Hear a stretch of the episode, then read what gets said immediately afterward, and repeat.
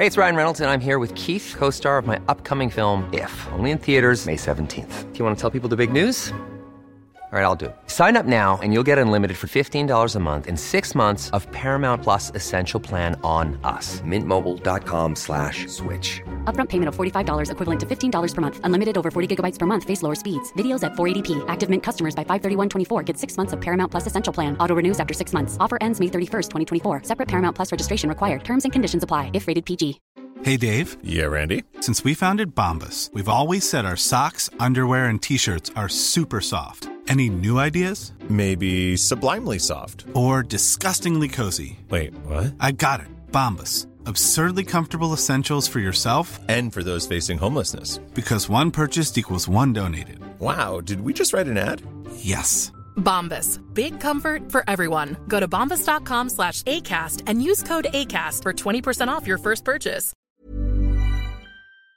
Hello and welcome to Prospect Magazine's podcast, the podcast that never stops asking, what's the big idea? I'm Tom Clark, and this week, as last, there's only one big story. Yep, it's the Tories, and they're also the focus of our new magazine. British politics may be extremely volatile, but you can always be sure of one thing, that a Tory bust-up over Europe is just around the corner. And this time they went right to the brink, looked over and stepped back. Theresa May persuaded enough of her backbench rebels to back off so that she can now just about still claim that she'll have the final say on Brexit. But is it a hollow victory? When you get away from the rough and tumble of Westminster, you see that a traditionally dominant centre-right is suddenly struggling everywhere, with even mighty Angela Merkel wobbling as Trump taunts the centre ground from the extremes. Why is this all happening now? And what can the leaders of the old establishment do to stop the rot across the continent? On the podcast this week, Andrew Gamble takes on that question. And later on, I'll discuss my own piece about whether or not this is one more row that the Tories will soon shake off, as they've done so often in their remarkably successful 300-year history, or whether Brexit is different and it might just be the row that sinks them. Brexit for the British Conservatives is an amazing own goal because it's fractured their coalition, and many of the people that used to support the Conservatives instinctively have been alienated from the party. And it's not just the Conservative Party that's fading from view. Hephzibah Anderson joins us to discuss another great British institution that's on its knees. But first, back to politics. Let's go over to meet this week's guests, who are with my colleague Jay Elwes. Thank you very much, Tom. I'm here with Hephzibah Anderson and Andrew Gamble, both of whom have written brilliant pieces for the latest issue of the magazine. Hello, thanks very much for coming in to this afternoon's podcast. I wanted to start with a few questions to Andrew, who's written a piece in this issue about the centre-right and the travails of UK and also European-wide centre-right politics. And Andrew, the Tories have got this kind of ticking clock of Brexit. It's just one example of the centre-right's troubles. Are these problems in the UK's centre-right symptomatic of something deeper, do you think? Yes, there seems to be a general crisis for the centre-right across Europe. If you look at Germany or Italy, or France, many other countries where the centre-right has been dominant, really, for most of the post-war period, you see that centre-right coalitions are in some disarray. And why is that? Why are they in that kind of disarray?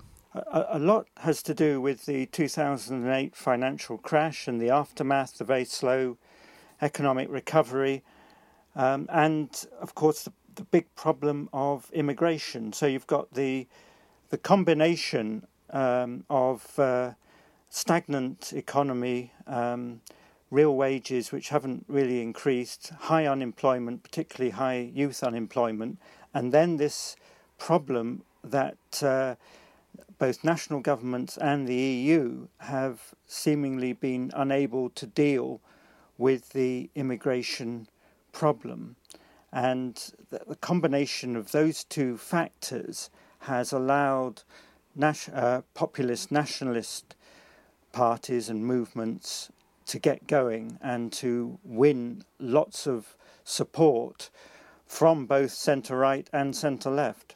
And the way that you put it in your piece is you do it very nicely in suggesting that there was this post-war, post-Second World War kind of consensus whereby centrist parties and centre-right parties predominantly would offer a better life, a house with a mortgage, decent employment and stuff, and that a kind of really essential social compact between us, the voters, and the centre-right has somehow kind of snapped. That's what you're saying, isn't it?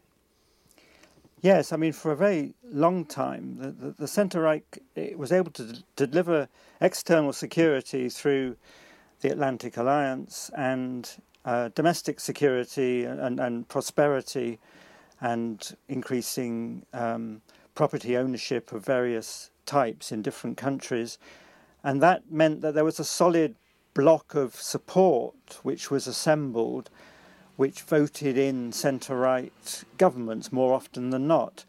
And although there were centre-left had its successes, the centre-right, if you look at the whole period since the 1940s, you see the centre-right parties have been the leading force in most, not all, but most European countries. Mm.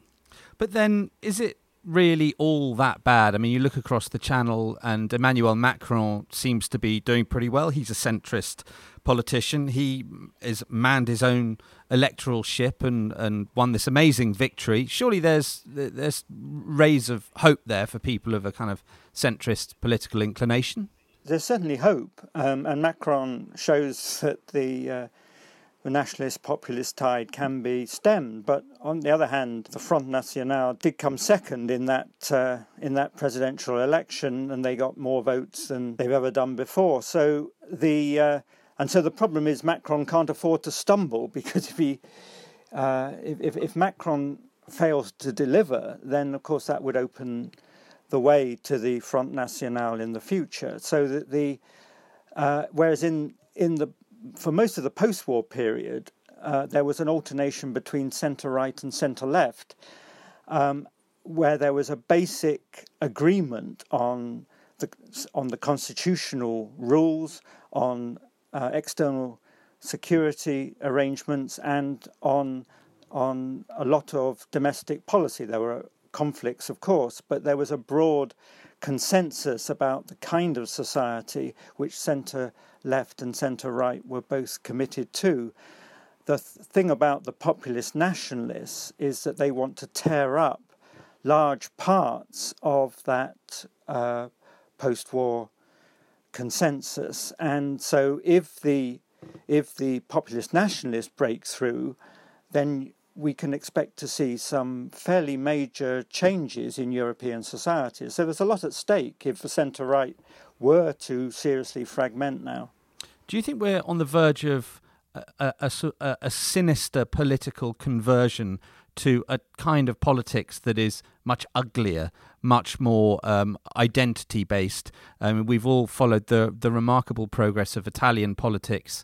And today, the announcement by a senior, I think a Lega Norda politician, saying that in his view, there should be an inquiry into the numbers of Roma people in Italy. Is this sort of a new chilly wind, do you think, that we are having to deal with? Yes, I think there are some very disturbing elements in amongst the populist nationalists, which hark back to earlier and much less happy periods of European history. So I think there has to be a lot of vigilance about what is going on, because we know from the past that movements preaching intolerance and hate can do enormous damage. Turning to you, Hephzibah Anderson, you've lived in the States. You know that country somewhat, and we now see President of the United States, who is tending towards precisely the kind of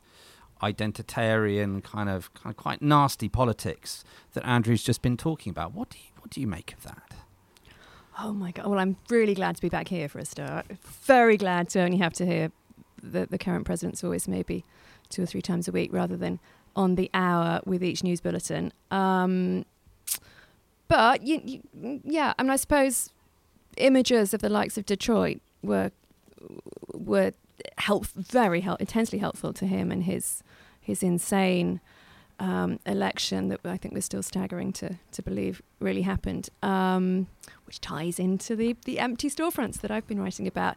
And I think also, you know, it hints at the fact that, you know, we talk about fake news, but actually sometimes there's a disjuncture between reality on paper and the reality that people see strolling down the street and what they see with their own eyes, and increasingly they're going to go with what they see with their own eyes. And if that's, albeit not entirely incorrect, you know, half the story, shots of deserted inner city centres, then that's going to strike a chord with them.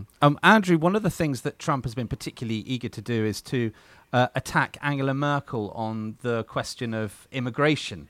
Do you think that she's got a genuine political weak spot there? And how bad do you think it could get for her? Well, I think it certainly is a weak spot, partly because her own coalition are actually supporting a strong anti-immigrant position. Yes, that's Horst Seehofer, isn't it? He's her sort of Jacob Rees-Mogg character. That's right, and of course she needs to. I mean, it's a bit like Theresa May and the DUP in the UK, that the Angela Merkel needs the votes of the CSU in Bavaria in order to keep her coalition together, and that's a very serious problem for her.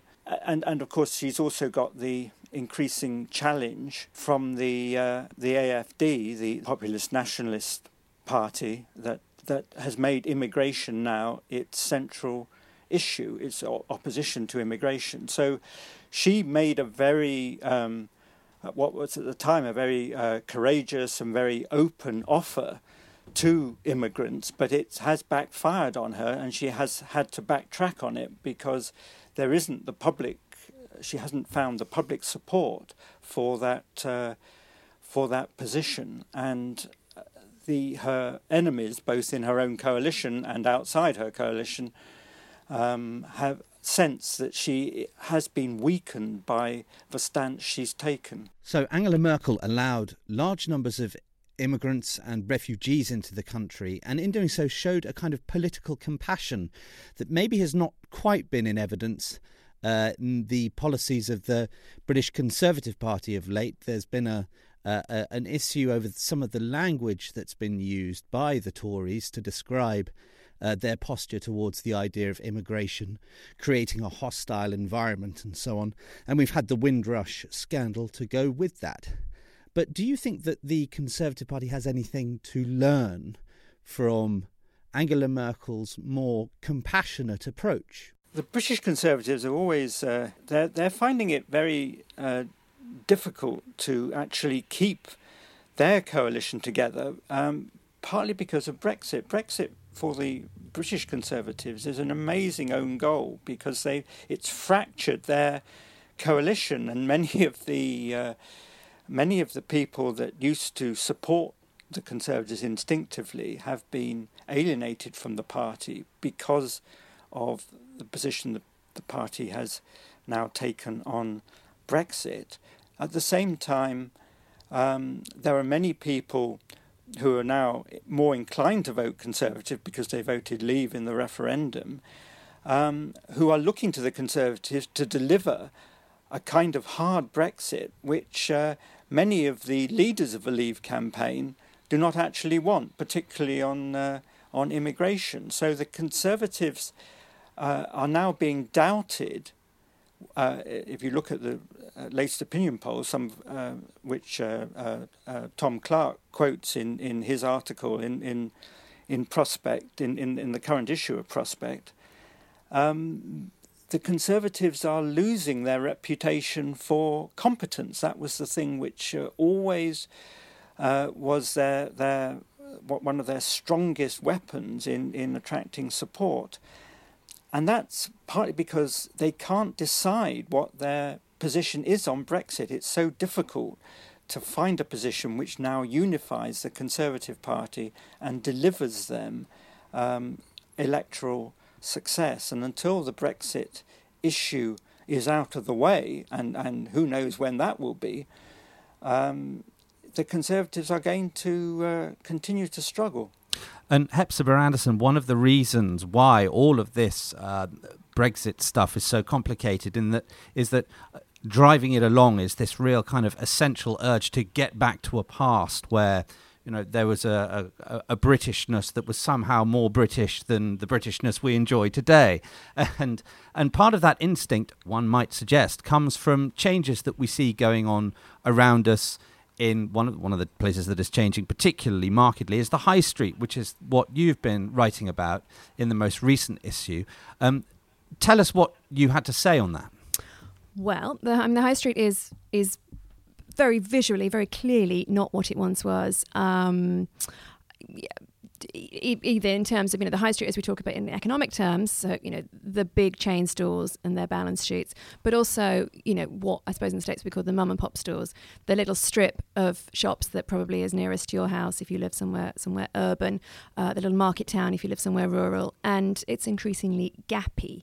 And I think, you know, for most people, the high street and going to the shops and all that entails is their most direct link to the economy. And, you know, no matter how the overall forecast is looking, if they're strolling down there to the shops to buy a pint of milk or whatever it is, you know, one of the few things that they now do offline, and they see, you know, 2 or 3 shuttered units on each block, I think there's something incredibly disquieting about that.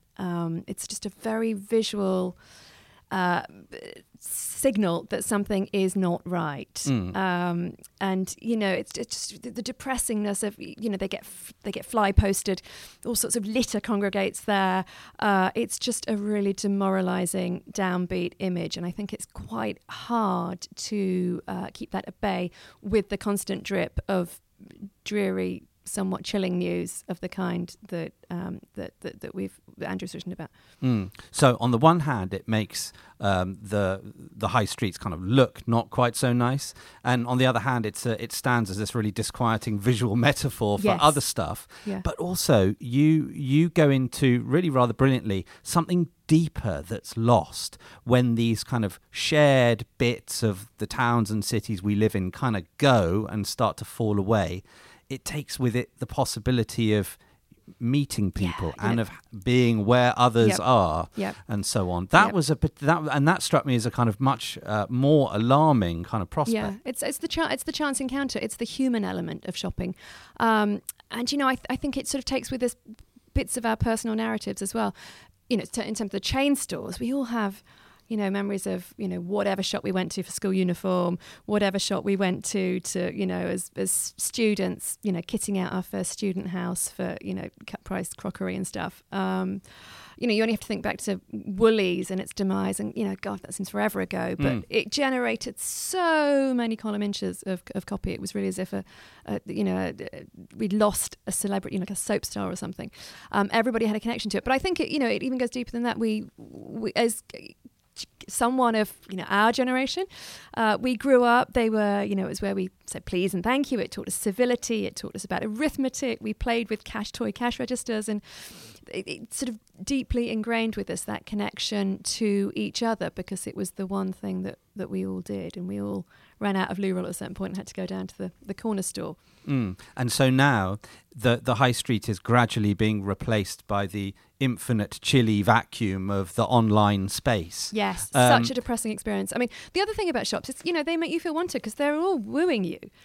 So, you know, even if it's the sort of off-brand faux supermarket on the corner, it wants you to come in, and it's just a very sort of wonderful multi-sensory experience, which you do not have when you're at home impulse clicking at midnight, and then, you know, something that you don't really need actually turns up, and it's not even very attractively packaged, and it's been abandoned on your doorstep well after its delivery start in, you know, grey tatty plastic. And do you force yourself to get out on the high street and actually go and shop in shops, or do you just get the iPhone out? Well, I mean, this is it, isn't it? We all have this. Well, I'm talking about this deep emotional bond that we supposedly have, but it doesn't transcend practicalities. And, you know, I have a toddler. Toys R Us I've used twice. And both times, fairly awful experience, wouldn't use it again. So I can't really mourn its passing. Yeah, no, fair enough. But as you point out also in your piece, the high streets of our youth, even they were replacements for former high streets that had been and faded and so on. So maybe this is just a kind of natural cyclical thing. And maybe, and yet it's, well, I mean, that's the thing. I think it's not so much the fact that these stores are closing.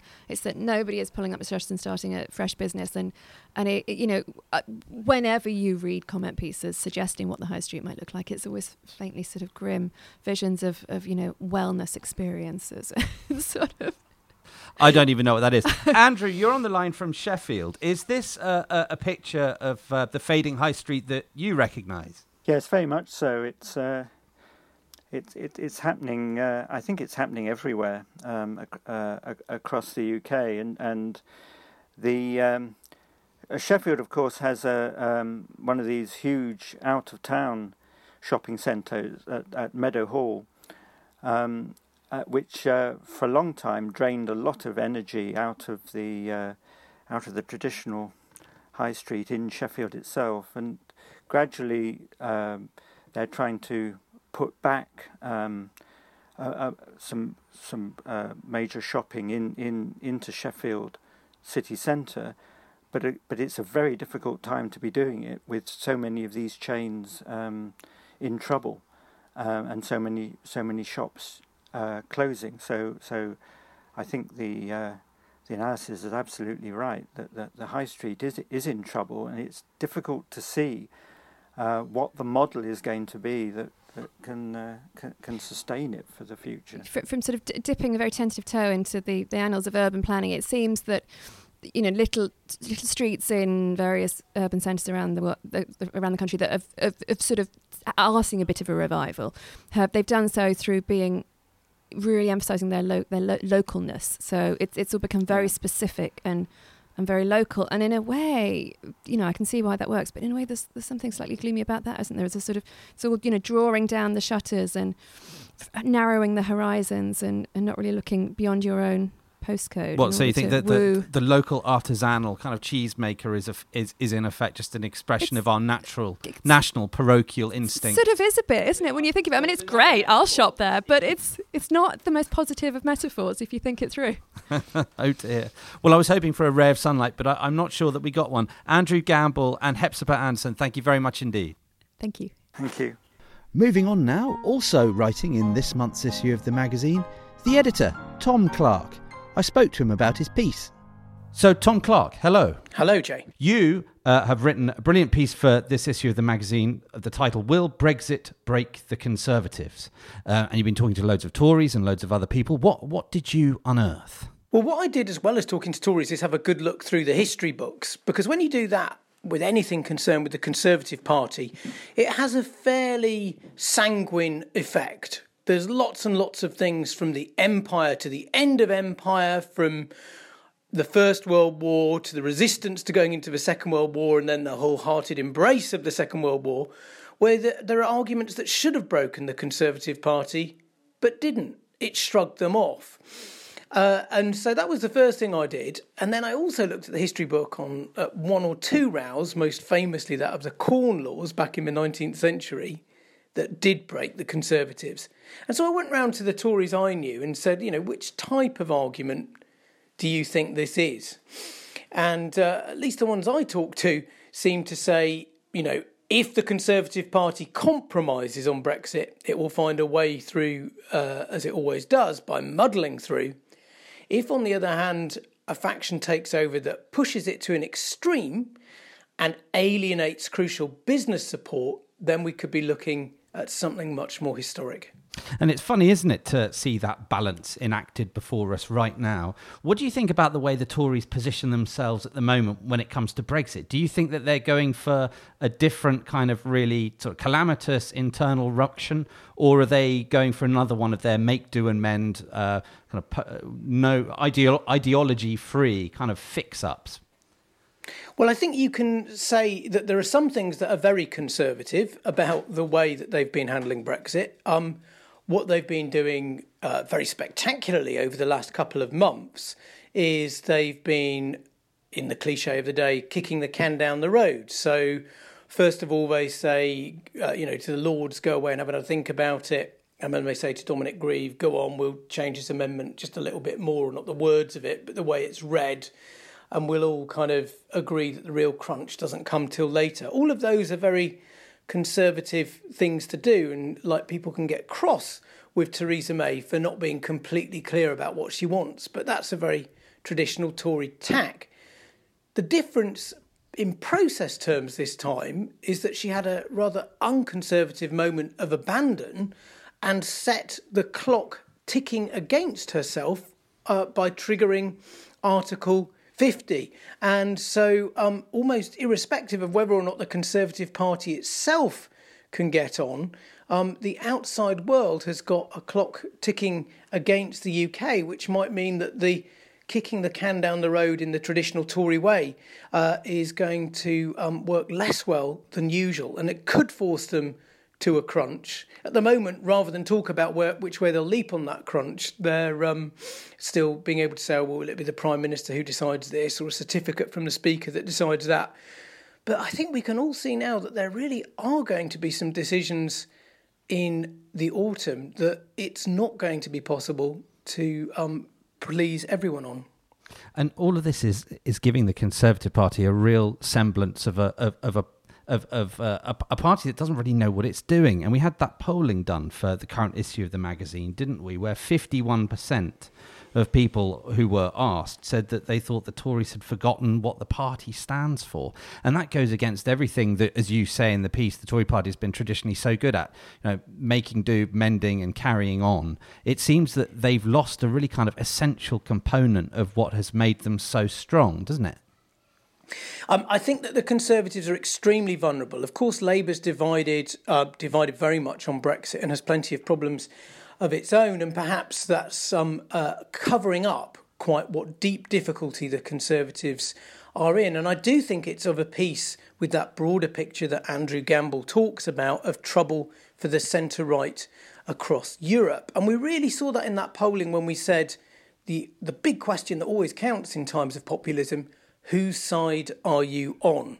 Most of the people that we asked, and there were, 2,000 of them or something, said that the Tories were on the side of bankers and billionaires. Probably people wouldn't be too surprised by that.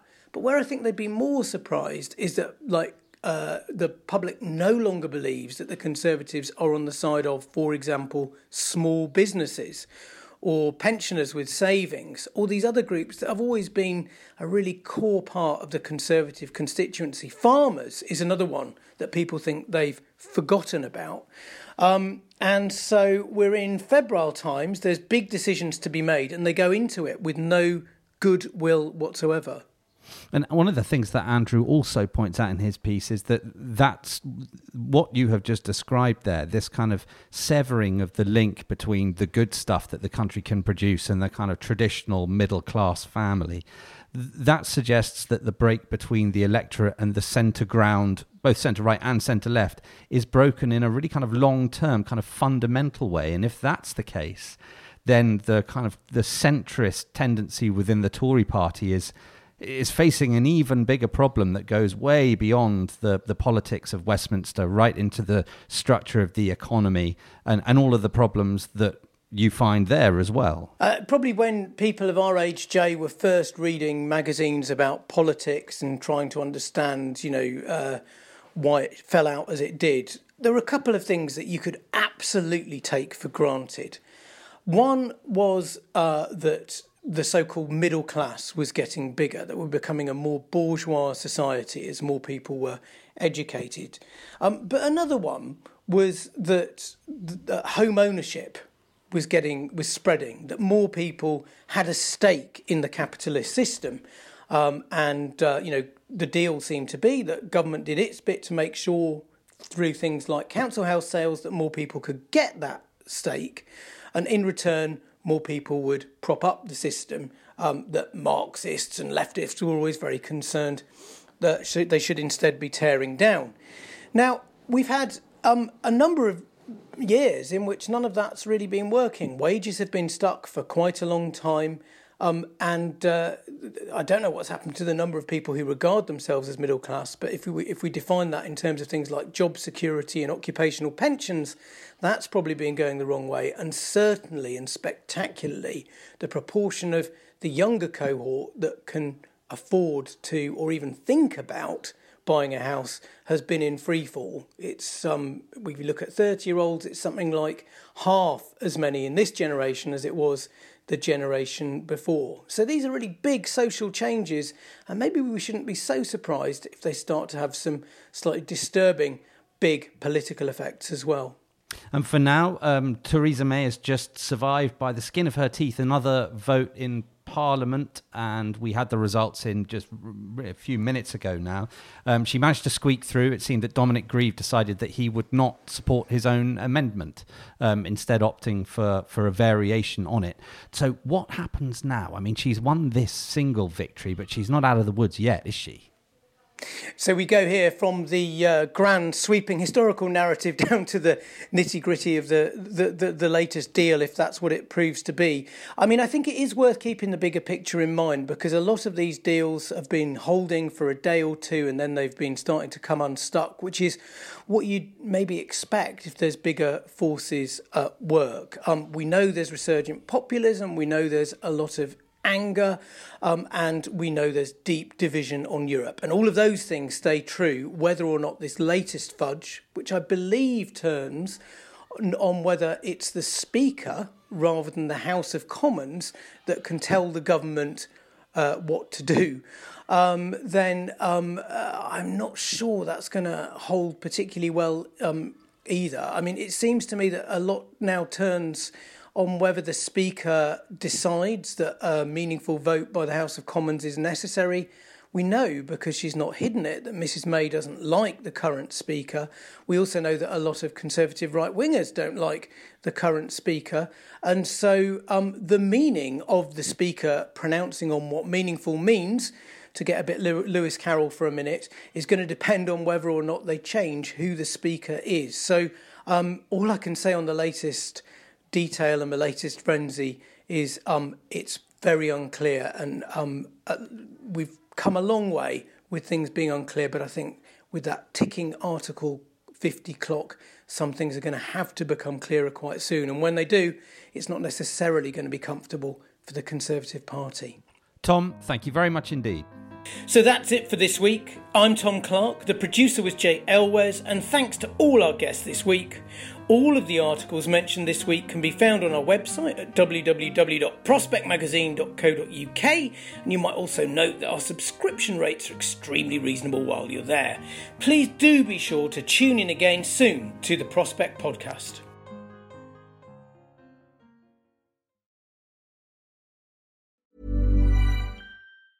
Even when we're on a budget, we still deserve nice things.